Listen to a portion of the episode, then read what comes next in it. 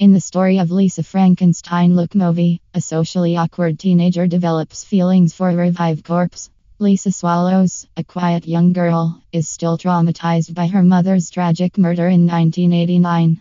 Despite her daughter Taffy's attempts to help her break out of her shell, Lisa's father Dale has remarried a cruel nurse.